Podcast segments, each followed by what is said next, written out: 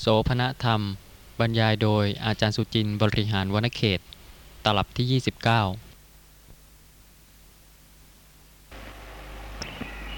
ไม่ทราบท่านผู้ฟังมีข้อสงสัยอะไรบ้างหรือเปล่าคะที่เกี่ยวกับการเจริญสติปัฏฐาน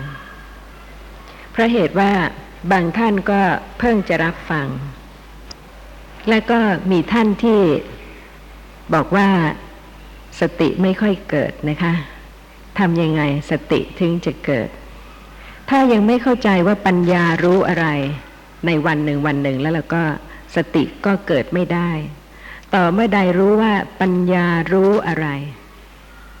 ในวันหนึ่งวันหนึ่ง สติจึงจะเริ่มระลึกเพื่อให้ปัญญาศึกษา รู้ลักษณะของสิ่งที่ปัญญาจะต้องรู้ ในขณะนี้นะคะ ด้วยการศึกษาทราบว่า เป็นนามธรรมและเป็นรูปธรรมทั้งนั้นทุกขณะ ไม่ใช่สัตว์ ไม่ใช่บุคคล ไม่ใช่ตัวตนเลย แม้เพียงฟังแค่นี้นะคะ ถ้ามีความเข้าใจโดยถูกต้องนะคะ สติเริ่มระลึกลักษณะของสิ่งที่กำลังปรากฏได้ แต่ถ้าเพียงฟังเล็กน้อยนะคะ แล้วก็ยังไม่เข้าใจจริง ๆ สติก็ยังไม่เกิด แต่ถ้าทราบว่าชีวิตทุกขณะ เดี๋ยวนี้เองนะคะ เป็นนามธรรมและเป็นรูปธรรมทั้งนั้นทุกอย่าง ก่อนอื่นต้องพิจารณาว่าที่กล่าวอย่างนี้ผิดหรือถูก ขณะนี้นะคะ เป็นนามธรรม เป็นรูปธรรม ถูกใช่ไหมคะ ไม่ใช่สัตว์ ไม่ใช่บุคคล ไม่ใช่ตัวตนถูกนะคะ ขณะนี้เป็นนามธรรมและเป็นรูปธรรม แต่ไม่รู้ ถูกหรือผิด ค่ะ ขณะนี้เป็นนามธรรม เป็นรูปธรรม แต่ไม่รู้ว่าเป็นนามธรรม แต่ไม่รู้ว่าเป็นรูปธรรม ที่กล่าวอย่างนี้ถูกหรือผิด ถูก เพราะฉะนั้น ปัญญานะคะ คือการรู้สิ่งที่กำลังปรากฏ ที่เมื่อกี้นี้กล่าวว่า เป็นนามธรรมและรูปธรรมทั้งนั้นนั่นเอง ไม่ใช่รู้อย่างอื่นเลยกำลังเห็น เป็นนามธรรม เป็นสภาพรู้ สิ่งที่ปรากฏทางตาเป็นรูปธรรม ในขณะที่ทุกคนกำลังเห็นค่ะ เพียงเท่านี้เองนะคะ พิจารณาอย่างนี้เข้าใจอย่างนี้เป็นปัจจัยให้สติเกิดระลึกได้ เพราะเมื่อกี้กล่าวแล้วว่า ไม่มีตัวตน ไม่มีสัตว์ ไม่มีบุคคล ทุกขณะเป็นแต่เพียงนามธรรมและรูปธรรมแต่ไม่รู้ เพราะฉะนั้นปัญญาก็คือต้องรู้สิ่งที่เป็นนามธรรมและรูปธรรมในขณะนี้เอง ถูกหรือผิดคะปัญญาต้องรู้สิ่งที่เป็นนามธรรมและรูปธรรมในขณะนี้เอง นี่คือการที่จะเข้าใจเรื่องของสติปัฏฐาน สิ่งที่สติจะระลึก แล้วปัญญาจะพิจารณา จนกว่าจะรู้จริง ๆว่า ขณะนี้เป็นนามธรรม ขณะนี้เป็นรูปธรรม แต่ไม่รู้ต่างหาก เพราะฉะนั้นผู้รู้กล่าวว่า ขณะนี้เป็นนามธรรม เป็นรูปธรรม ผู้ไม่รู้นะคะ ได้ยินได้ฟังว่าขณะนี้เป็นนามธรรม เป็นรูปธรรม แต่ไม่รู้ เพราะฉะนั้นที่ผู้ไม่รู้จะเป็นผู้รู้ได้ ก็ด้วยการที่สติเกิดนะคะ ขณะที่เห็นเป็นปกติธรรมดา ขณะที่สติไม่เกิดก็เพียงเห็น แต่ว่าขณะที่สติเกิดก็คือเมื่อเห็นคือในขณะนี้นะคะ แล้วระลึกศึกษาน้อมที่จะรู้ว่าในขณะที่เห็นเนี่ยค่ะ เป็นสภาพรู้ไม่ใช่เรา สิ่งที่ปรากฏทางตาเป็นของจริงนะคะ ยังไม่นึกถึงรูปร่างสันฐานใด ๆ เลย เพราะเหตุว่าสภาพนี้เพียงปรากฏเมื่อกระทบกับจักขู่ประสาทะเท่านั้นจึงปรากฏ แค่นี้เองนะคะ ซึ่งสติจะต้องระลึกบ่อยๆ เนืองๆ จนกว่าจะรู้ชัดจริง ๆ ว่า สภาพรู้ที่กำลังเห็น เป็นนามธรรม ไม่ใช่เรา เพราะฉะนั้นที่จะกล่าวว่าสติไม่ค่อยเกิดนะคะ ก็เป็นเพราะเหตุว่ายังไม่ค่อยที่จะระลึกจนกระทั่งรู้จริง ๆ ว่าปัญญาไม่ใช่รู้อย่างอื่นเลย แต่รู้นามธรรมและรูปธรรมที่กำลังปรากฏนี่เอง เพราะฉะนั้นสิ่งที่กำลังปรากฏทางตา จะทำให้กิเลสเกิดมากๆทุกขณะก็ได้นะคะ หรือว่าจะทำให้ปัญญาเกิดมากมากมากจนกระทั่งดับความเห็นผิด ที่ยึดถือสภาพธรรมะว่าเป็นเราเห็น และสิ่งที่เห็นเป็นสัตว์เป็นบุคคลเป็นตัวตน จนกระทั่งสามารถที่จะเพิ่มความรู้ขึ้นก็ได้ เพราะฉะนั้นเรื่องของการเห็นซึ่งมีบ่อยๆ ในชีวิตประจำวัน ก็เป็นเรื่องซึ่งแต่ละท่านจะพิจารณาดูนะคะว่า จะให้กิเลสเกิดมาก หรือว่าจะให้ปัญญาเกิดมาก ในขณะที่กำลังเห็น ในขณะที่กำลังได้ยินก็เช่นเดียวกันนะคะ ในขณะนี้เองที่กำลังได้ยิน ไม่มีสัตว์ ไม่มีบุคคล ไม่มีตัวตน เป็นนามธรรม เป็นรูปธรรม ถูกหรือผิด ถ้าถูกคือได้ยินเป็นสภาพรู้เป็นนามธรรม เสียงเป็นรูปธรรม แต่ไม่รู้ต่างหากว่าเป็นนามธรรมและรูปธรรม จึงเป็นเราได้ยิน เพราะฉะนั้นปัญญาก็คือ ขณะใดที่สติเกิดนะคะ ขณะที่ได้ยินปรากฏกำลังได้ยินเสียง สติระลึก สภาพที่กำลังรู้ค่ะ ที่เสียงปรากฏได้ต้องมีลักษณะรู้ มีธาตุรู้ มีอาการรู้ เสียงจึงปรากฏ เพราะฉะนั้นในขณะที่กำลังได้ยินเสียงนะคะ ก็ น้อมที่จะรู้ว่าขณะนั้นนะคะ มีสภาพที่รู้ในขณะที่เสียงปรากฏ ไม่ใช่เรา นี่คือเหตุที่จะให้สติปัฏฐานเกิด โดยการเข้าใจเรื่องของนามธรรมและรูปธรรมนะคะ ทางตาทางหูทางจมูก ทางลิ้นทางกายทางใจ แล้วก็พิจารณาได้ว่าได้ยินบ่อยๆ จะให้กิเลสเกิดมากๆ หรือว่าจะให้ปัญญาเกิด นี่ก็เป็นเรื่องที่แต่ละท่านก็ คงจะหมดความสงสัยนะคะว่าที่สติปัฏฐานไม่เกิดปัญญาไม่รู้เพราะอะไร ทั้งๆทที่เป็นนามธรรมเป็นรูปธรรมทั้งนั้นทุกขณะ แต่อวิชชาไม่รู้ อวิชชาไม่สามารถจะรู้ได้ และที่ปัญญาสามารถจะรู้ได้ก็เพราะสติเกิด ต้องมีการระลึกได้พิจารณาลักษณะของนามธรรมและรูปธรรม เพราะฉะนั้นสิ่งที่จะต้องระลึกก็คือว่าทุกขณะนะคะ เป็นนามธรรมเป็นรูปธรรม ถ้าไม่ลืมสติก็คงจะระลึกได้ ก่อนที่จะถึงสังขารุเปกขาสิบซึ่งเกิดขึ้นด้วยอำนาจของวิปัสสนา ซึ่งสังขารุเปกขาเป็นปัญญาเจตสิกนะคะ ไม่ใช่ตัตระมัชชตตาเจตสิก มีข้อสงสัยในเรื่องนี้ไหมคะ ท่านที่ยังสงสัยเรื่องของการเจริญสติปัฏฐานเนี่ยค่ะ ไม่น่าจะมีข้อสงสัยใด ๆ เลย เพราะเหตุว่าขณะนี้เป็นนามธรรมเป็นรูปธรรมแต่ไม่รู้ เพราะฉะนั้นทำอย่างไรจึงจะรู้เท่านั้นค่ะ สติระลึก ถ้าไม่รู้ลักษณะของสติสติเกิดไม่ได้ ไม่ใช่วิธีอื่น ต้องฟังจนกระทั่งรู้ว่า กระทบแข็ง บ่อยๆ ตั้งแต่เช้าจนถึงเดี๋ยวนี้ มีสภาพที่รู้แข็ง แต่ยังไม่ใช่สติปัฏฐาน สติปัฏฐานไม่ใช่ขณะอื่นค่ะ ขณะที่กำลังรู้แข็งแล้วระลึกได้ ที่จะรู้ว่าขณะนั้นแข็ง ไม่ใช่อะไรเลยสักอย่างเดียว เป็นสภาพธรรมะอย่างหนึ่งนะคะ และที่กำลังรู้แข็งก็ไม่ใช่เรา เป็นแต่เพียงลักษณะรู้ สภาพรู้เท่านั้น ถ้าระลึกอย่างนี้รู้อย่างนี้ก็เป็นการที่สติปัฏฐานจะเจริญขึ้นนะคะ ที่ได้กล่าวถึงข้อความในอัตถกถาโคตมะสูตร ซึ่งมีข้อความว่า พราหมณ์บรรพชิตจำนวนมากเกิดเมาความรู้ขึ้น เพราะอาศัยพระพุทธพจน์ที่ตนเคยเรียนแล้ว ไม่ยอมไปฟังโรงธรรมด้วยคิดว่าพระสัมมาสัมพุทธเจ้าเมื่อจะตรัสก็ตรัสคำที่พวกเรารู้แล้วเท่านั้น ไม่ตรัสคำที่พวกเรายังไม่รู้ ถ้าเป็นผู้ที่มีปกติเจริญสติปัฏฐานจะระลึกได้ทันทีนะคะว่าที่ทรงแสดงธรรมะมากเนี่ยค่ะ เพื่อเกื้อกูลให้สติเกิด ระลึกลักษณะของสภาพธรรมะที่กำลังปรากฏเท่านั้น ไม่ว่าจะทรงแสดงโดยพระสูตรหรือพระอภิธรรม หรือแม้พระวินัยนะคะ ก็เพื่อที่จะให้สติเกิดระลึกลักษณะของสภาพธรรมะที่กำลังปรากฏ แต่ว่าเพราะว่าภิกษุเหล่านั้นไม่ได้เห็นที่มาที่ไปของพระธรรมเทศนาเลย คือไม่ได้พิจารณาไม่ได้ฟังด้วยความแยบคาย เมื่อไม่เห็นก็พากันคิดว่า พระสัมมาสัมพุทธเจ้าคงเข้าพระทัยว่า ธรรมกถาของเราตถาคตย่อมนำสัตว์ออกไปจากทุกข์ จึงตรัสพระธรรมเทศนาที่คล่องพระโอษฐ์เท่านั้น คือฟังดูก็เหมือนเดิมใช่ไหมคะ เรื่องของตาของหูของจมูกของลิ้นของกายของใจ ก็เท่านั้นดูเหมือนกับคล่องพระโอษฐ์จริง ๆ ในเรื่องของตาหูจมูกลิ้นกายใจนะคะทำให้เข้าใจว่าไม่ใช่เพราะการตรัสรู้ซึ่งเมื่อพระผู้มีพระภาคทรงทราบดังนั้นก็ได้ตรัสเรียกภิกษุเหล่านั้นมา แล้วก็ทรงแสดงมูลปริยายสูตร คือมูลของธรรมะทั้งปวง เพียงเท่านี้น่าฟังไหมคะ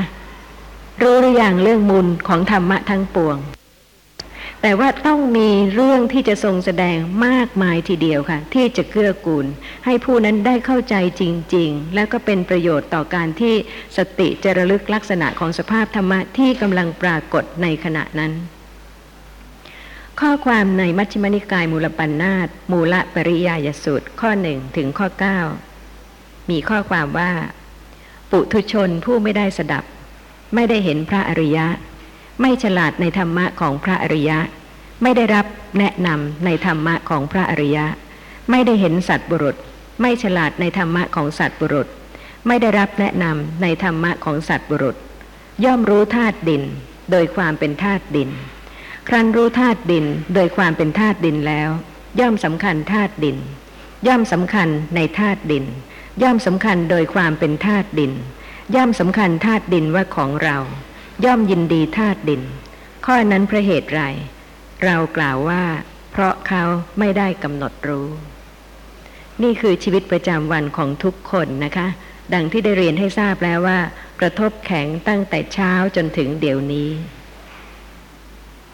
แต่ว่าปุถุชนผู้ไม่ได้สดับ ไม่ได้เห็นพระอริยะ ไม่ฉลาดในธรรมะของพระอริยะ ไม่ได้รับแนะนำในธรรมะของพระอริยะ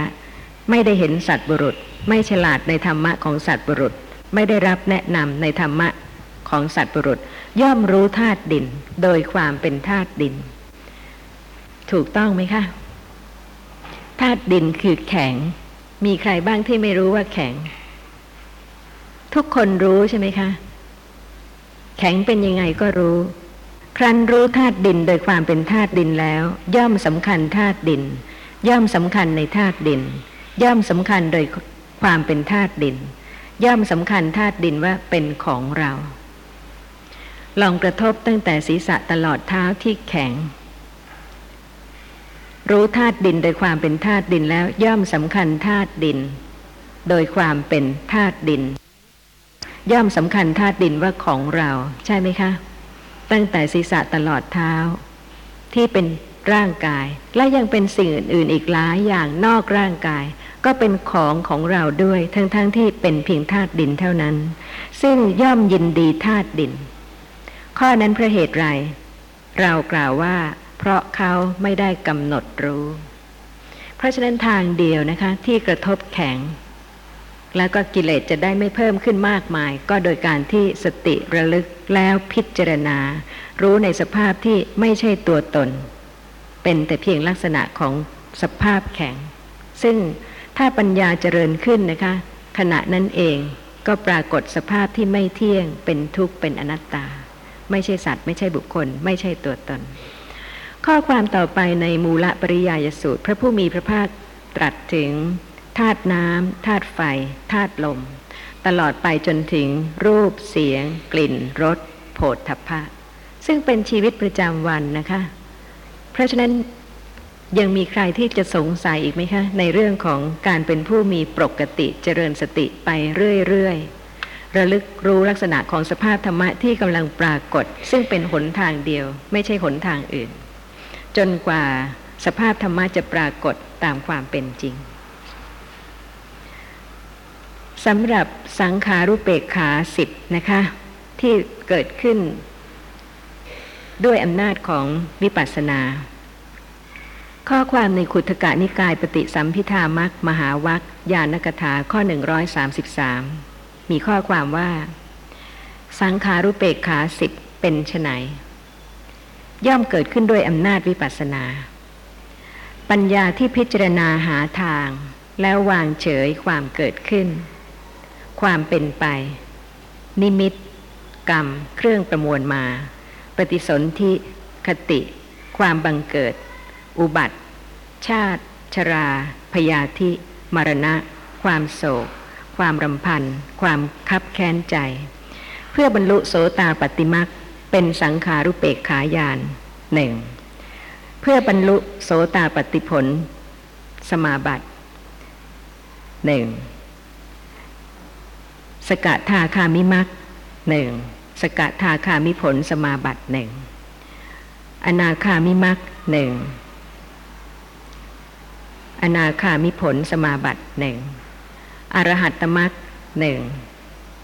อรหัตผลสมาบัติหนึ่งรวมเป็นแปดนะคะ แล้วก็เพื่อสุญญตาวิหาระสมาบัติหนึ่งเพื่ออนิมิตาวิหาระสมาบัติหนึ่งรวมเป็น สังขารุเปกขาสิบย่อมเกิดขึ้นด้วยอำนาจวิปัสสนา ฟังเท่านี้ก็ยังไม่สามารถที่จะเข้าใจถึงสภาพของสังขารุเปกขาได้ใช่ไหมคะ นอกจากจะเป็นผู้ที่มีปกติเจริญสติปัฏฐานโดยถูกต้อง แล้วก็จนปัญญาสมบูรณ์ขึ้นเป็นลำดับขั้น เพราะฉะนั้น จะขอกล่าวถึง วิปัสสนาญาณะวิปัสสนาเป็นปัญญา สัมมาทิฏฐิเป็นปัญญา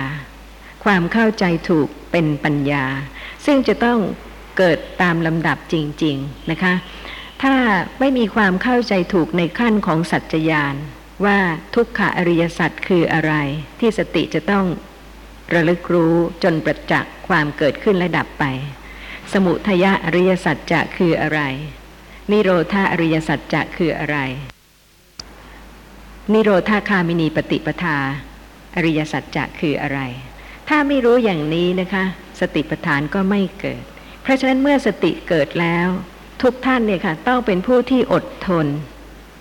จะเข้าใจความหมายของคำว่าความอดทนเป็นตบะอย่างยิ่งนะคะ คืออดทนที่จะระลึกลักษณะของสภาพธรรมะที่กำลังปรากฏแล้วไม่รู้เลย ว่าเป็นนามธรรมและรูปธรรม จนกระทั่งค่อยๆพิจารณา เมื่อระลึกแล้วต้องศึกษา ซึ่งเป็นสิกขาสามนะคะไตรสิกขาได้แก่ศีลสิกขาจิตสิกขา ปัญญาสิกขา ในขณะที่กำลังพิจารณาลักษณะของสภาพธรรมะที่กำลังปรากฏ และเป็นผู้ที่ตรงต่อตัวเอง โดยที่รู้ว่า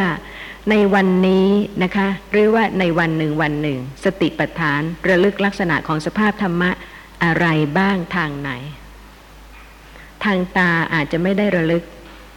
ทางหูระลึกหรือเปล่า ทางจมูก ทางลิ้น ทางกายทางใจ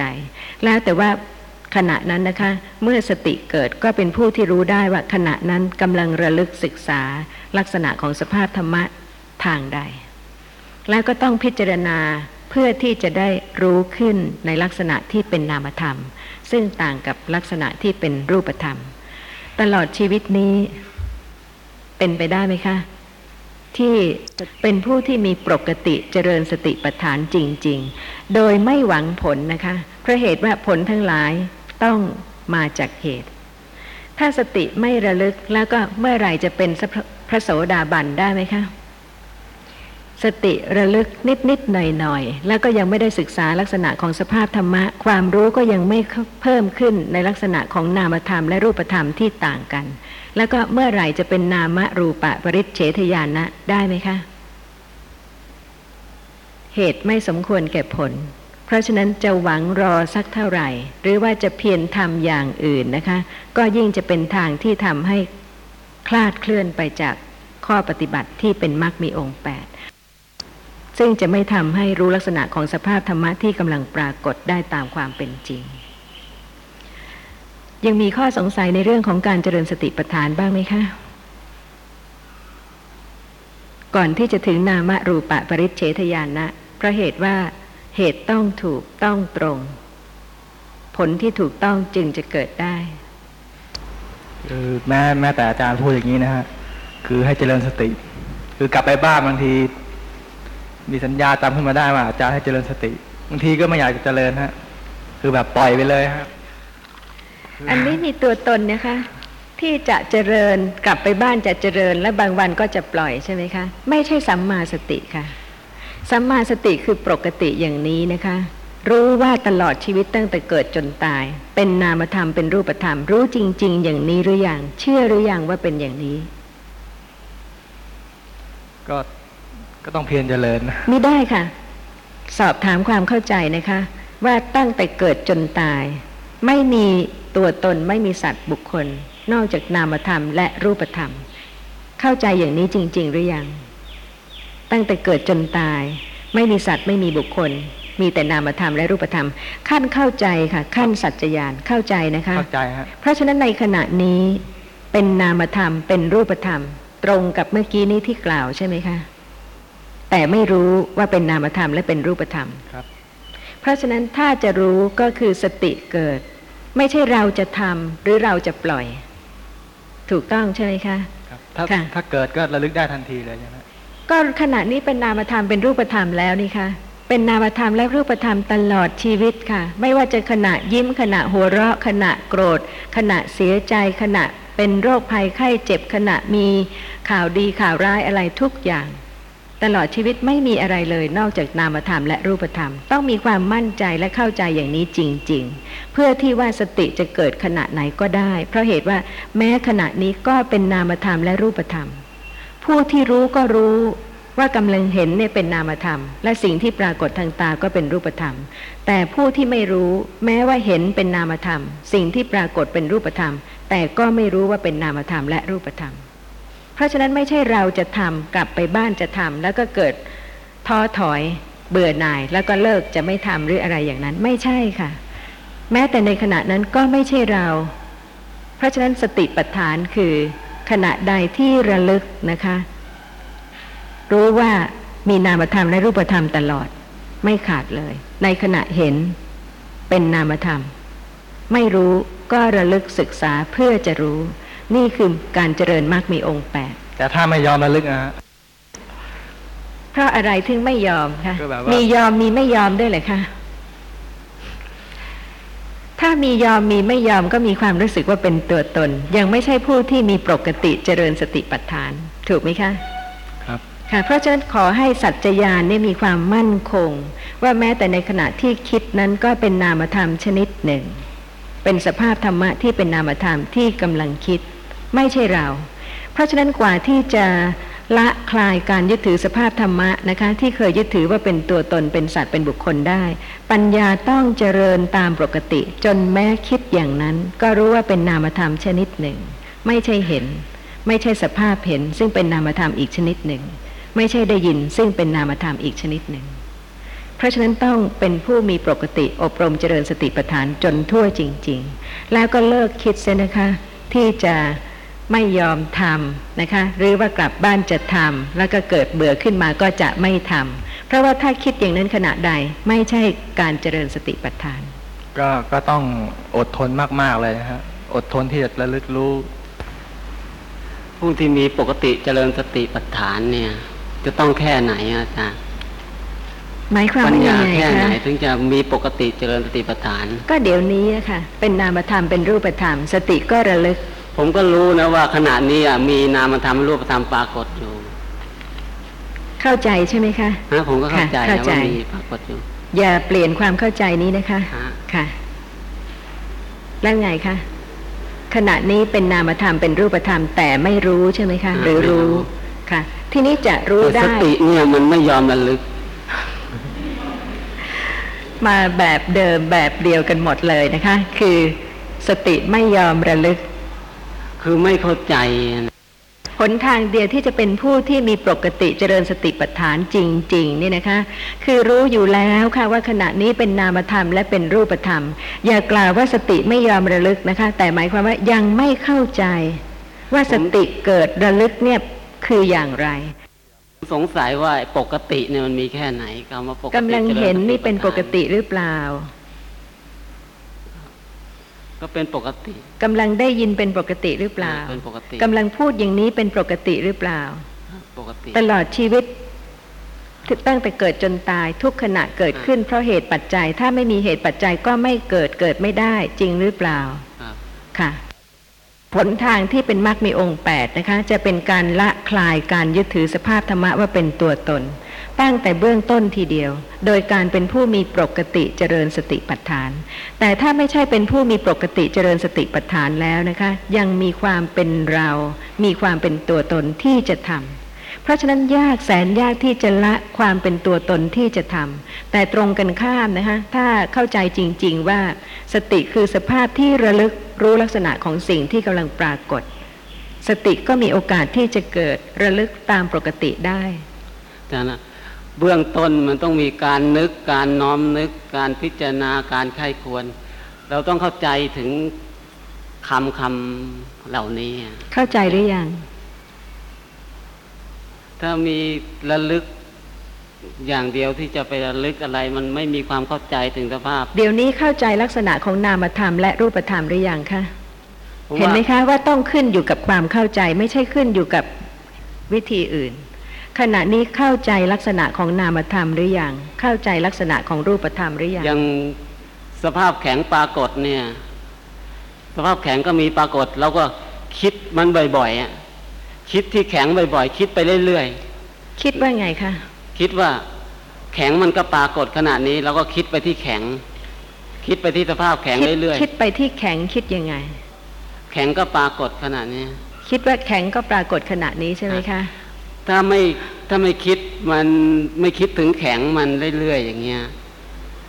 บางทีวันวันหนึ่งนี่ก็ไม่แข็งมันก็ไม่ปรากฏ แข็งปรากฏแล้วค่ะ เวลานี้ก็ปรากฏจะบอกว่าแข็งไม่ปรากฏได้ยังไง แต่สติไม่ได้ระลึกเท่านั้นเอง เพราะฉะนั้นต้องเข้าใจสิคะเห็นก็กำลังมี แต่สติไม่ได้ระลึกจึงไม่รู้ในลักษณะที่เป็นนามธรรมเป็นรูปธรรม ได้ยินก็มี แต่เมื่อสติไม่ระลึกก็ไม่รู้ และหนทางที่จะทำให้รู้มีกี่หนทางคะก็มีทางเดียว มีทางเดียวคืออะไร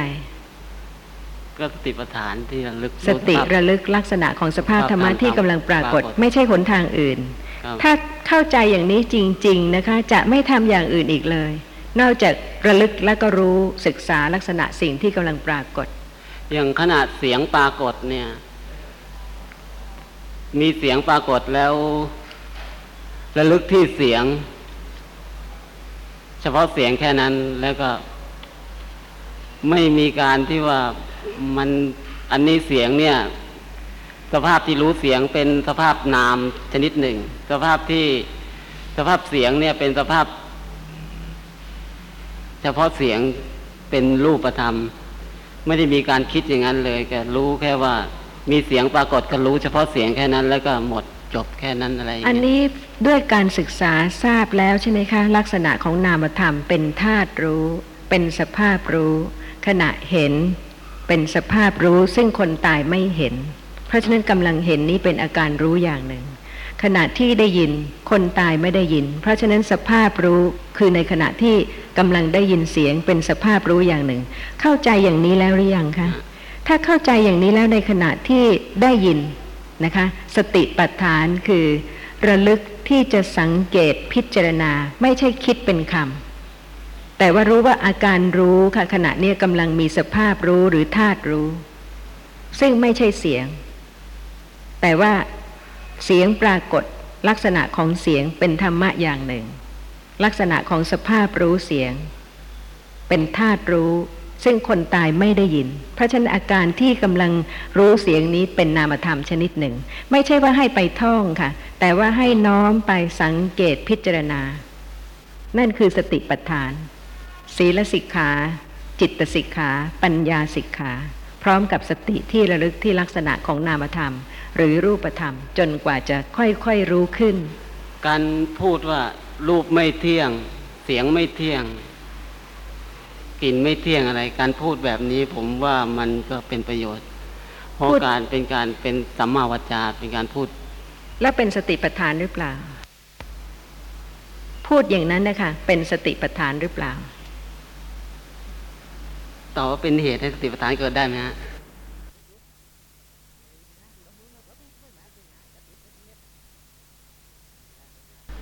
เป็นสติปัฏฐานหรือเปล่าเมื่อกี้บอกว่ามีหนทางเดียว คือสติเกิด เพราะฉะนั้นที่กำลังพูดอย่างนั้นน่ะ เป็นสติปัฏฐานหรือเปล่า ถ้าระลึกในขณะนั้นรูปไม่เที่ยง ในขณะที่เสียงไม่เที่ยง ยังไม่ทันก็รู้เลยว่าเสียงก็กับได้ยินเนี่ยก็ต่างเห็กันนในลักยัษงณะไงนะควาคะมไม่ก็เที่ยงขนาดได้ยินไม่เที่ยงเสียงไม่เที่ยงแล้วจะมีประโยชน์อะไรเพราะเหตุว่าไม่ได้ทำให้รู้ลักษณะของเสียงซึ่งต่างกับได้ยินนี่คะอ่ากับผมขอเรียนถามอาจารย์ เกี่ยวกับการอบรมเจริญสติปัฏฐานของกับผมเอง ซึ่งอาตอนที่กับผมได้มาฟังอาจารย์ใหม่ ๆ อาจารย์ก็พูดว่าเป็นปกติ แล้วก็มันพิจารณาศึกษาหรือระลึกรู้บ่อยๆโน้มระลึกรือศึกษาและพยายามน้อมใจไปอะไรอย่างนี้นะฮะเป็นนานนะฮะผมผมก็พยายามทำอย่างที่อาจารย์ว่าว่าจะทำอะไรเนี่ยก็พยายามระลึกรู้ตามไปเรื่อยนะฮะว่าจะทำอะไรต่ออะไร และเมื่อเกิดอะไรอย่างเงี้ยนะฮะ ก็ไม่เกิดเหตุอะไรขึ้นมาสักครั้งหนึ่ง แม้กระทั่งอย่างอาจารย์ว่าแข็งถ้าระลึกรู้ระลึกรู้ว่าแข็งแล้วก็ให้โน้มพิจารณาศึกษานะฮะแต่ถ้าหากว่าในขณะที่เรายังเป็นตัวเป็นตนอยู่เนี่ยอพอพอนึกถึงเรื่องแข็งนี่มันก็เหมือนแข็งทุกครั้งเลยนะฮะแล้วก็นึกถึงเรื่องอ่อนก็อ่อน เย็นก็เย็นร้อนก็ร้อนเป็นอย่างนี้มาเรื่อยมานานนะฮะหากว่า เราตั้งใจหรือจดจ้องที่จะทำอย่างใดอย่างหนึ่งแล้วเนี่ยมันจะไม่มีความรู้สึกอย่างนี้เกิดขึ้น ก็ผมคิดว่าวิธีการที่ที่กระผมได้ประพฤติปฏิบัติมาจนถึงระยะหลังๆเนี่ยที่เกิดเหตุการณ์อย่างนี้ขึ้นมาเนี่ยก็ได้แต่มีความสงสัยว่า ผมก็คงจะต้องมีความสงสัยอย่างนี้ตลอดไปจนกว่าจะจะจะถึงอะไรดีครับอาจารย์ทุกอย่างนะคะเป็นนามธรรมและเป็นรูปธรรม แต่สติที่เพิ่งเกิดระลึกได้บ้างเนี่ยค่ะ ยังมีกำลังน้อยมากหรือว่าอ่อนมาก แล้วก็ยังไม่ทั่วใช่ไหมคะครับเพราะว่าเพียงแต่ระลึกลักษณะของโทสะและอย่างอื่นใช่ไหมคะ ทางตาทางหูทางจมูกทางลิ้นทางกาย ทางใจในชีวิตประจำวัน แต่ให้ทราบว่านั่นคือความเป็นผู้มีปกติ ที่สติจะเกิด แล้วก็ระลึก ซึ่งเหตุการณ์นี้นะคะ สติระลึก แต่ว่าเหตุการณ์อื่น ๆ สติไม่เกิดครับก็แสดงถึงความเป็นอนัตตาของสติว่า แล้วแต่สติจะเกิดเมื่อไหร่ คือคือผมเข้าใจว่าถ้าหากว่าเรายังไปจะไปท่องว่าสิ่งนั้นแข็งสิ่งนี้อ่อนนะผมก็คิดว่าลักษณะนั้นเป็นการท่อง แล้วถ้าเรายังจดจ้องเหมือนมันก็เหมือนกับว่าจดจ้องที่จะท่องเพื่อที่จะให้สติเกิด ในขณะนั้นก็เป็นเป็นโลภะอย่างหนึ่งมีความยินดีพอใจหรือหวังผล เอ่อเข้าใจว่าผมกับผมเข้าใจว่าลักษณะนั้นสติคงจะไม่เกิดทำไมถึงจะต้องท่องนะคะ ในเมื่อขณะที่กำลังเห็นนี้ยังไม่ได้ท่องก็เป็นนามธรรมเป็นรูปธรรมครับ แต่ไม่รู้ เพราะฉะนั้นเพื่อที่จะได้รู้ก็คือสติระลึกค่ะ โดยที่ว่าไม่ต้องไปทำอย่างอื่นขึ้นด้วยความเป็นตัวตน ถ้าอย่างนั้นก็จะปิดบังแล้วก็สติปัฏฐานก็ไม่เกิด เพราะว่าท่องเพื่ออะไร ถ้าท่านผู้หนึ่งผู้ใดใช้คำว่าท่องเนี่ยนะคะ ก็ควรที่จะเข้าใจจุดประสงค์ของการท่องด้วยว่า เวลาที่ท่านท่องเนี่ยเพื่ออะไร ครับที่ที่กับผมมาเรียนนี่คคำล้ายธรๆรมว่าดานะคะครับธรรมดาที่ใช้คำว่าท่องกันเนี่ยค่ะ แต่ละคนที่นึกจะท่องอะไรเนี่ยนะคะ ท่องเพื่ออะไร ลองตอบแทนท่านผู้อื่นก็ได้นะคะรับอคือท่องเพื่อที่จะให้เกิดผลตามที่เราต้องการครับ ผลที่ต้องการจากการท่องคืออะไร เนี่ยค่ะเหตุผลต้องมีอยู่ตลอดนะคะ แม้แต่การที่จะใช้คำว่าท่องหรือ อาจจะไม่ได้พิจารณาเลยว่าการท่องเพื่ออะไร ทุกคนนะคะที่ท่องท่องเพื่อให้จำได้ ถูกไหมคะ ที่ใช้คำว่าท่องเนี่ยค่ะ ไม่ว่าจะท่องเรื่องอะไรก็ตาม ไม่ว่าจะท่องสูตรคูณ หรือว่าวันพรุ่งนี้จะทำอะไรกลัวจะลืมนะคะ ก็อาจจะท่องท่องท่องไว้ ทุกครั้งที่ใช้คำว่าท่องหมายความว่าเพื่อจำได้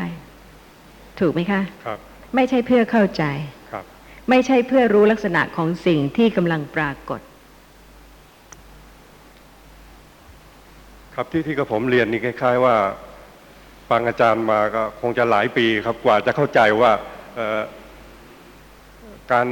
อบรมเจริญสติปัฏฐานนะเป็นอย่างไรนะฮะกว่าจะเข้าใจว่าเอ่อศึกษา มีความเพียรที่จะระลึก ครั้งแรกก็คิดว่าตัวเองเนี่ยต้องมีความเพียรอะไรต่ออะไรนะต่อเมื่อสติเล็ก ๆ น้อยๆที่เกิดขึ้น แล้วก็ในขณะนั้นก็มีความสงสัยว่าอันนี้เป็นสติใช่ไหมมาเป็นการน้อมมาศึกษาใช่ไหมในขณะนั้น ถ้าหากว่าเข้าใจอย่างนี้แล้วเนี่ยผมผมคิดว่า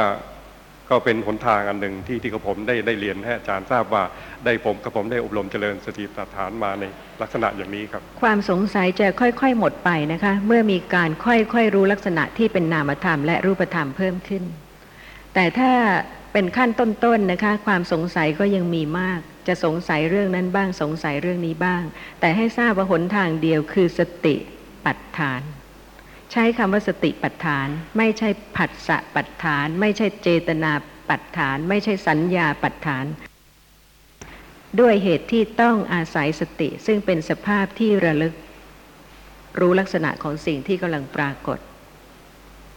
ครับกับผมคิดว่าก่อนที่จะถึงสติปัฏฐานเนี่ยลักษณะของสติเล็กๆน้อยๆในขั้นทานขั้นศีลเนี่ยคงจะต้องเกิดขึ้น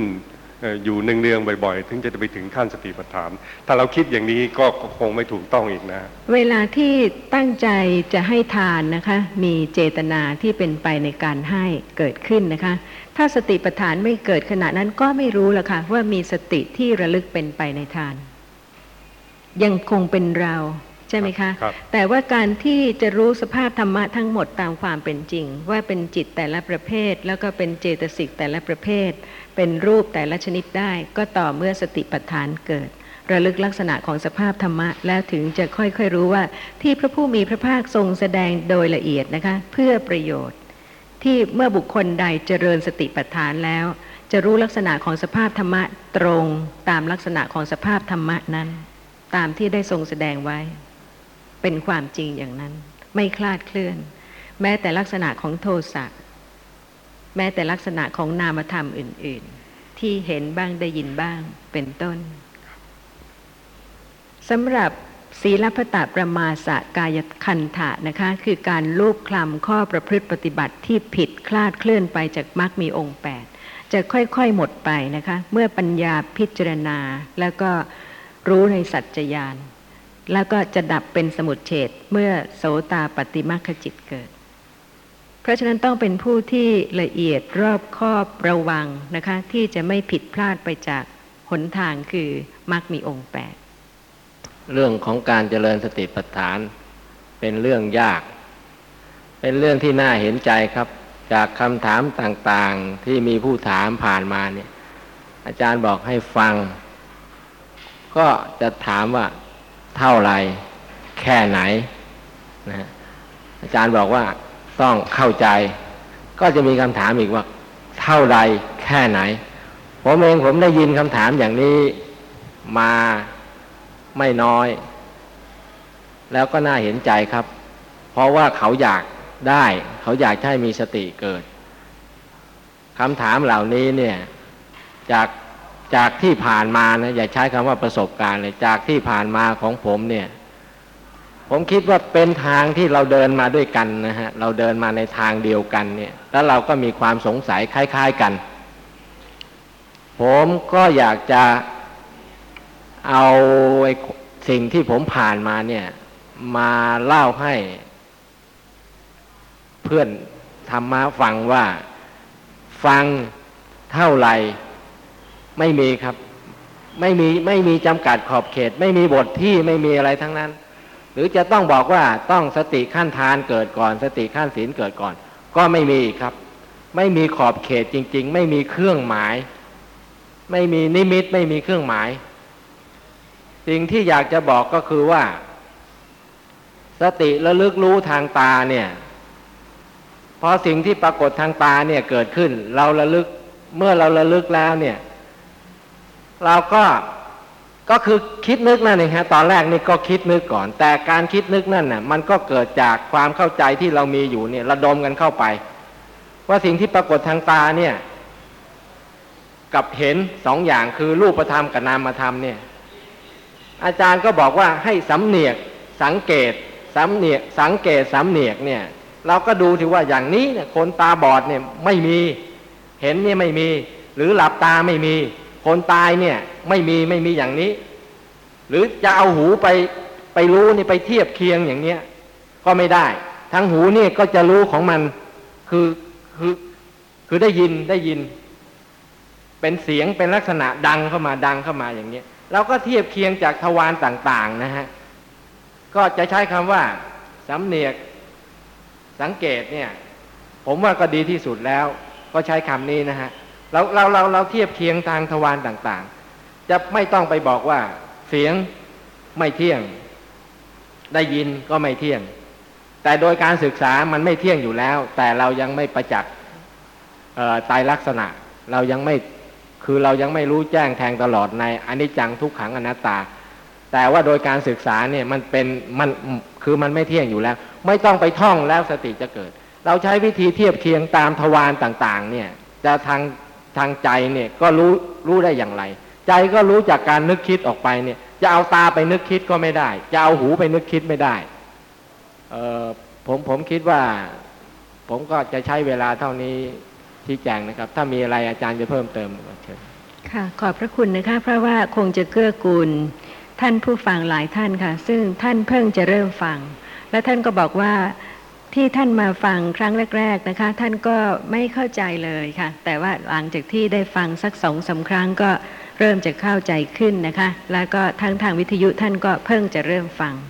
เพราะฉะนั้นก็คงจะเป็นประโยชน์สำหรับผู้ที่สนใจในการที่เมื่อเห็นแล้วปัญญาจะเพิ่มขึ้นนะคะอกุศลจะลดลง แทนที่จะให้เห็นแล้วก็กิเลสก็เพิ่มขึ้นอยู่เรื่อยๆ นี่เป็นสิ่งซึ่งก็คงจะ เป็นสังขารขันที่จะปรุงแต่งนะคะ จนกว่าปัญญาจะเข้าใจแล้วก็ระลึกได้ว่าเป็นนามธรรมเป็นรูปธรรมแต่ไม่รู้ เพราะฉะนั้นทางเดียวที่จะรู้คือศึกษา ในขณะที่กำลังพิจารณานั่นคือขณะที่สติเกิดระลึก ถ้าสติไม่เกิดไม่ระลึกนะคะ ที่ลักษณะของนามธรรมหรือรูปธรรม ปัญญาก็จะศึกษาไม่ได้เลย ด้วยเหตุนี้จึงเป็นสติปัฏฐาน เพื่อสติจะต้องระลึกได้ และปัญญาก็จะค่อยๆ พิจารณาสังเกต จนกว่าจะรู้ลักษณะที่ต่างกันของนามธรรมและรูปธรรม ไม่ใช่ทำอย่างอื่นค่ะ แต่เวลานี้ไม่รู้อะไร ไม่รู้ว่านามธรรมมีลักษณะอย่างไร รูปธรรมมีลักษณะอย่างไร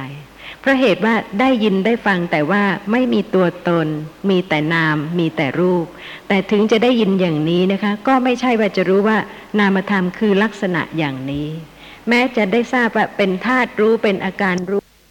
เป็นลักษณะรู้ ก็จะรู้ขึ้นได้จริง ๆ ในขณะที่สติระลึก หรือว่าขณะที่กำลังศึกษาสังเกต ในขณะนั้นไม่ต้องคิดถึงความเพียรไม่ต้องคิดถึงอะไรเลย เพราะเหตุว่าขณะที่กำลังสังเกตที่ลักษณะของสภาพธรรมะนั้น สติระลึกแล้ว ปัญญาจึงสังเกต เพราะฉะนั้นก็เป็นเรื่องของการที่จะต้องอดทนนะคะ ระลึกไปเรื่อยๆ จากไม่รู้เลย เป็นค่อยๆระลึกได้ เป็นค่อยๆรู้ขึ้น จนกว่าจะประจักษ์แจ้ง ในลักษณะที่ไม่ใช่ตัวตน เพราะเป็นแต่เพียงนามธรรมและรูปธรรมเท่านั้น ไม่มีอย่างอื่นเลย ตลอดในสังสารวัตรนะคะ จะต้องเป็นอย่างนี้ อบรมเจริญปัญญาที่จะรู้ลักษณะที่ต่างกันของนามธรรมและรูปธรรมพระเหตุว่าทางตาที่กำลังเห็นเนี่ยค่ะ เป็นนามธรรมเป็นรูปธรรม แต่ไม่รู้ยากใช่ไหมคะ ที่จะแยกลักษณะของนามธรรมที่เป็นสภาพรู้ออกจากสิ่งที่กำลังปรากฏทางตา และสิ่งที่กำลังปรากฏทางตาต้องไม่ใช่ใครทั้งสิ้น ไม่ใช่สิ่งใดทั้งสิ้น เป็นเพียงสภาพธรรมะอย่างหนึ่ง ซึ่งมีจริงและกำลังปรากฏเท่านั้นเองเพราะฉะนั้นความยากอยู่ที่ทางตาที่เห็น วิถีจิตทางตาจากขุทวารวิถีดับไปหมดแล้วผวังคจิตแม้ว่าจะเกิดขั้น แต่ว่ามโนทวารวิถีซึ่งเกิดต่อเนี่ยค่ะก็รับรู้สิ่งที่ปรากฏทางตาปัญญาจะต้องรู้ชัดในความต่างกันนะคะ ของนามธรรมที่เห็นและนามธรรมที่คิดนึกมิฉะนั้นแล้วก็เป็นเราเห็นคนนั้นคนนี้ เช่นเดียวกับทางเสียงถ้าจะให้เข้าใจได้ง่ายใช่ไหมคะ ขณะนี้ทุกท่านกำลังได้ยิน แต่ว่ารวดเร็วเหลือเกินค่ะ ไม่ได้รู้เลยว่าได้ยินเสียงก่อนนะคะ ทางโสตทวารวิถี เป็นเสียงเท่านั้นที่ยังไม่ดับ และเมื่อเสียงดับโสตทวารวิถีจิตดับหมดแล้วผวังขจิตเกิดขั้นแล้ว มโนทวารวิถีจิตจึงรู้ความหมายของเสียงซึ่งสูงสูงต่ำต่ำแต่ละเสียงแต่ละคำเนี่ยค่ะ มีเสียงสูงสูงต่ำต่ำที่จะทำให้ นึกตามเสียงสูงสูงต่ำต่ำที่ได้ยินว่าหมายความว่าอย่างไร แต่ว่าเวลาที่ได้ยินดูเสมือนว่าได้ยินคำพูดทันทีเลย ใช่ไหมคะ เพราะฉะนั้นก็จะเห็นได้ว่าการที่จะแยกสภาพธรรมะทางหู ซึ่งได้ยินเสียงออกจากสภาพที่คิดคำตามเสียงที่ได้ยินเนี่ยยากฉันใด ทางตาก็ยากฉันนั้น และก็รวดเร็วอย่างนั้น คือทางตาสิ่งที่ปรากฏทางตาต้องดับนะคะ แล้วทางใจเนี่ยถึงจะคิดถึงรูปร่างสันฐาน แล้วก็รู้ว่าสิ่งที่เห็นเป็นอะไร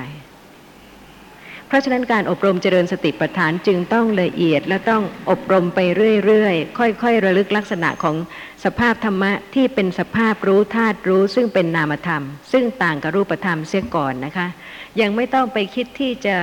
ประจักษ์แต่ละทวารที่ แยกขาดออกจากกันเป็นรูปธรรมแต่ละชนิด เป็นนามธรรมแต่ละชนิดเพราะเหตุว่า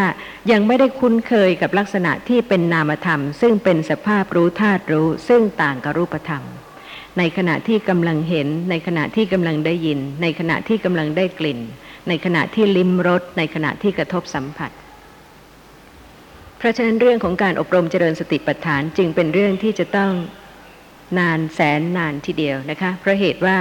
อวิชชาและความหลงลืมสติในสังสารวัฏที่มีมากนั้นก็มากมายจริง ๆ จนกระทั่งสามารถที่จะปิดกั้นไม่ให้รู้ลักษณะของสภาพธรรมะตามความเป็นจริง ซึ่งเป็นนามธรรมและรูปธรรมได้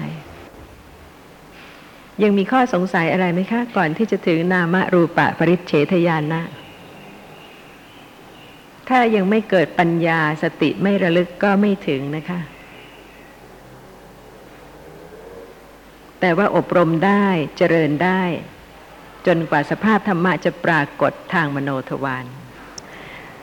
สำหรับวิปัสสนาญาณะที่หนึ่งคือนามรูปะปริเฉทญาณะนะคะ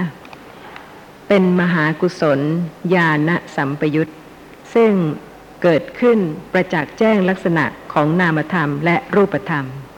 ที่แยกขาดจากกัน ทีละอารมณ์นะคะ ซึ่งในขณะนั้น โลกปรากฏสภาพที่ศูนย์เปล่าจากตัวตนเพราะเหตุว่ามีแต่เฉพาะนามธรรมซึ่งเป็นธาตุรู้สภาพรู้กำลังรู้อารมณ์ใดอารมณ์หนึ่ง เพียงอย่างเดียวนะคะ ทีละอารมณ์ทางมโนทวาร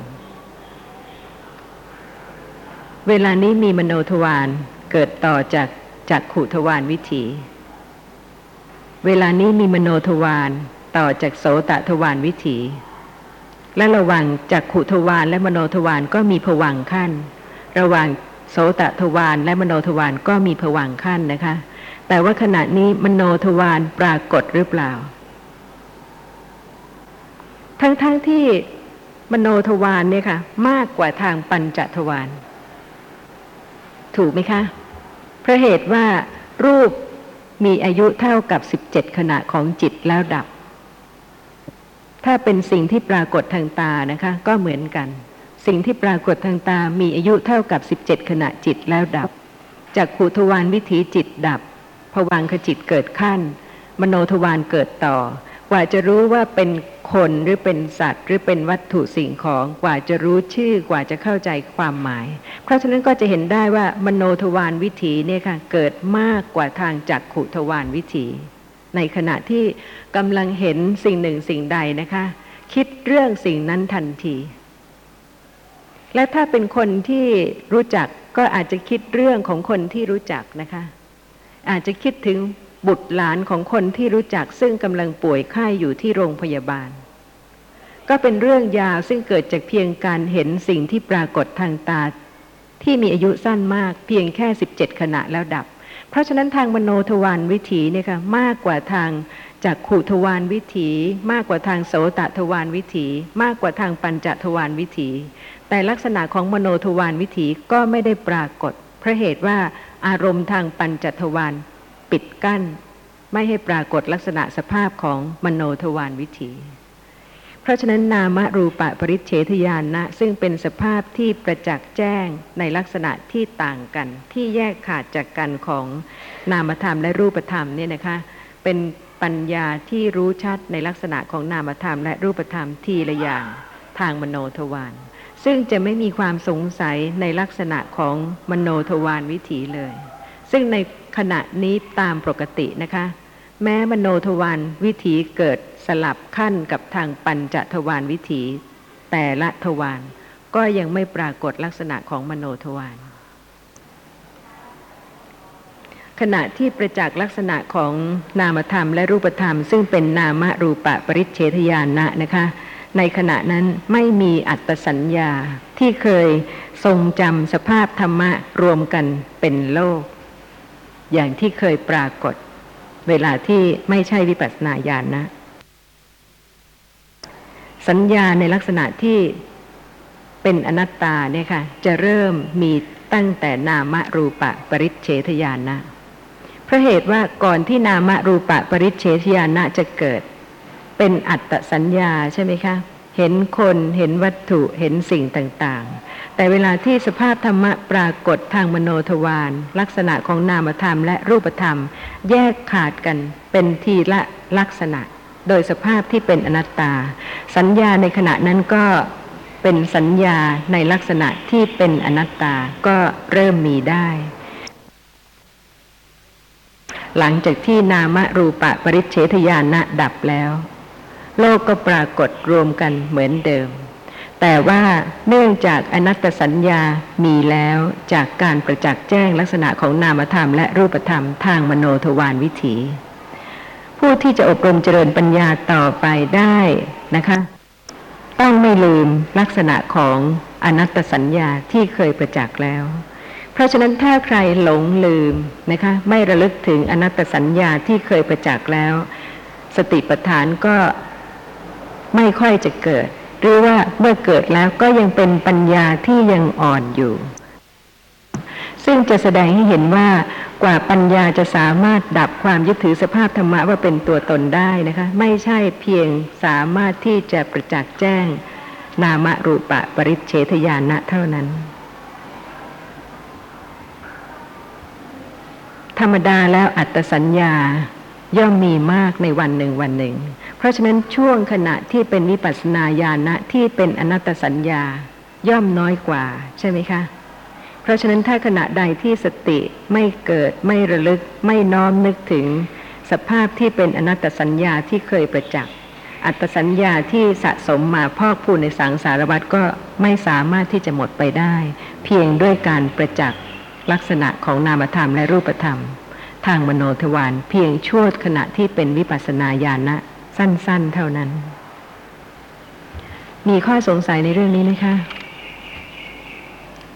อย่าเป็นผู้ที่ใจร้อนนะคะ เพราะเหตุว่าบางคน พอได้ยินคำว่าสมถะ ก็คิดว่าสงบ โดยการที่ว่าจดจ้องอยู่ที่อารมณ์หนึ่งอารมณ์ใด แล้วก็อ่านเรื่ององค์ของฌานห้าก็คิดว่าในขณะนั้นมีวิตกกะเจตสิก มีวิจาระเจตสิก มีปีติ มีสุขะ มีเอกคตา ก็เข้าใจว่าถึงปฐมฌานแล้ว บางท่านก็เข้าใจไปจนกระทั่งถึงว่าเมื่อ สงบขึ้นอีก ขณะนั้นไม่ได้มีวิตกกะแล้วนะคะ ก็เป็นทุติยฌานเพราะเหตุว่ามีวิจาระมีปีติ มีสุขะมีเอกคตา บางท่านเข้าใจเอาเองค่ะ ว่าได้บรรลุฌานตั้งแต่ปฐมฌานจนถึงทุติยฌานตติยฌานจตุตฌานบางท่านถึงกับเข้าใจว่าได้บรรลุอรูปฌานนี่เป็นเรื่องของสมถะนะคะ เพราะฉะนั้นเรื่องของวิปัสสนาก็ต้องเป็นเรื่องที่ละเอียดแล้วก็ เป็นเรื่องที่จะต้องระวังว่า วิปัสสนาต้องเป็นความรู้ เพราะฉะนั้นถ้าสติไม่ระลึกความรู้ลักษณะของสิ่งที่ปรากฏไม่เริ่ม ไม่เจริญ ไม่เพิ่มขึ้น ก็อย่าได้ไปคิดฝันหรือเข้าใจเอาว่าขณะนั้นนะคะ เป็นนามรูปะปริเฉทญาณะแล้วเพราะเหตุว่าบางคนอาจจะ ต้องการถึงนามรูปะปริเฉทญาณะจนกระทั่งรอแล้วก็คอย แล้วก็หวังแล้วก็คิดเทียบเคียงว่า ตอนนี้ตรงนี้ต้องเป็นนามรูปะปริเฉทญาณะแล้ว แต่ให้ทราบว่าแม้วิปัสสนาญาณะก็เป็นอนัตตา ไม่ใช่ว่ากำลังคอยกำลังคิดกำลังเทียบแล้วเป็นวิปัสสนาญาณะแต่ว่าการที่สภาพของ ปัญญาจะประจักษ์แจ้งลักษณะของนามธรรมและรูปธรรมทางมโนทวารจะเกิดขึ้นโดยความเป็นอนัตตา ในขณะไหนก็ได้เมื่อเหตุสมควรแก่ผล ไม่ทราบมีข้อสงสัยอะไรบ้างหรือเปล่าคะในเรื่องนี้ ข้อสำคัญคือเหตุต้องถูกตั้งแต่ตอนต้นนะคะ ถ้าเหตุไม่ถูกตั้งแต่ตอนต้น แม้วิปัสสนาญาณะที่หนึ่งคือนามรูปะปริเฉทญาณะก็เกิดไม่ได้ ข้อความในอัตถกถาสังยุตตนิกายมหาวารวักสุกสูตร ข้อ 42 ถึงข้อ 44 แสดงข้อปฏิบัติผิดว่าไม่ทำให้เกิดปัญญา เพราะฉะนั้นก็ไม่ละอวิชชาแล้วก็ไม่สามารถที่จะรู้แจ้งนิพพานได้ ข้อความตอนหนึ่งมีว่า บทว่า มิจฉาปณิหิตัตตา พิกเว ทิฏฐิยา ความว่า เพราะกรรมสกตะปัญญาและมัคคภาวนาตั้งไว้ผิด คือเพราะไม่ประพฤติตามกรรมสกตะปัญญาและมัคคภาวนา เพราะฉะนั้นการศึกษาธรรมะต้องประกอบกันทุกส่วนของพระไตรปิฎกเพื่อที่จะไม่คลาดเคลื่อนนะคะ เห็น เป็นผลของกรรมหรือเปล่า ได้ยิน ได้กลิ่น ลิ้มรสคิดนึก ถ้าเป็นผู้ที่มีปกติเจริญสติปัฏฐาน จะรู้ผลของกรรมไหมคะไม่มีตัวตนเลยขณะที่กำลังเห็น ตั้งแต่ศีรษะตลอดเท้าเนี่ยค่ะ อาจจะไม่เคยคิดว่ามีได้อย่างไร แต่ว่าถ้าระลึกนะคะก็จะรู้ได้ กรรมสกตะปัญญา ไม่มีใครสามารถที่จะให้จักขุประสาทะโสตะประสาทะเหล่านี้เกิดได้เลย แต่ว่ามีกรรมเป็นปัจจัย เพราะฉะนั้นการอบรมเจริญสติปัฏฐานเนี่ยค่ะจะทำให้ปัญญารู้ลักษณะของนามธรรมและรูปธรรมเพิ่มขึ้นนะคะ ตามความเป็นจริง ซึ่งไม่ใช่เป็นเรื่องการที่จะไม่รู้กรรมเพราะเหตุว่าขณะที่กำลังเห็นขณะนี้นะคะ เป็นผลของกรรมแล้ว บางคนเนี่ยค่ะก็เล่าให้ฟังว่ามีเหตุการณ์อย่างนั้นอย่างนั้นเกิดขึ้นนะคะ เพราะฉะนั้นก็เป็นกรรม ของคนนั้น หมายความว่าเป็นผลของกรรมที่ได้ทำมา แต่ว่ากำลังเห็นเดี๋ยวนี้เป็นผลของกรรมหรือเปล่า ไม่ทราบ เพราะฉะนั้นเขาสามารถที่จะคิดเรื่องผลของกรรมหรือเรื่องวิบากของกรรมเนี่ยนะคะ เวลาที่เป็นเหตุการณ์ทั้งเหตุการณ์ แต่ว่าตามความเป็นจริงแล้วผู้ที่อบรมเจริญปัญญาจะต้องรู้ละเอียดกว่านั้นนะคะถี่ถ้วนกว่านั้นคือไม่ใช่เพียงแต่รู้เหตุการณ์ทั้งเหตุการณ์ว่าเป็นผลของกรรม แต่จะต้องรู้ว่าขณะที่กำลังเห็นนี้เองเป็นผลของกรรมกำลังได้ยินเป็นผลของกรรม มีข้อสงสัยอะไรอีกไหมคะสำหรับวิปัสสนาญาณที่หนึ่งธรรมะทั้งหมดที่ได้ยินได้ฟังทั้งสามปิฎกรวมทั้งอัตถกถาดีกาเนี่ยค่ะ ก็เพื่อที่จะให้ปัญญาเกิดขึ้น รู้สภาพธรรมะที่กำลังปรากฏในขณะนี้ตามความเป็นจริง ตามปกติ ไม่ว่าจะเรียนมากฟังมากสนทนาธรรมมากนะคะ ตรึกตรองธรรมะมากสักเท่าไหร่ ก็เพื่อที่จะให้สติเกิด ระลึกศึกษารู้ลักษณะของสภาพธรรมะที่กำลังปรากฏในขณะนี้เอง ทางตาทางหูทางจมูก ทางลิ้น ทางกาย ทางใจ แม้ว่าจะได้ยินได้ฟังอย่างนี้นะคะ ครั้งแล้วครั้งเล่า ก็ขึ้นอยู่กับการเข้าใจสภาพธรรมะ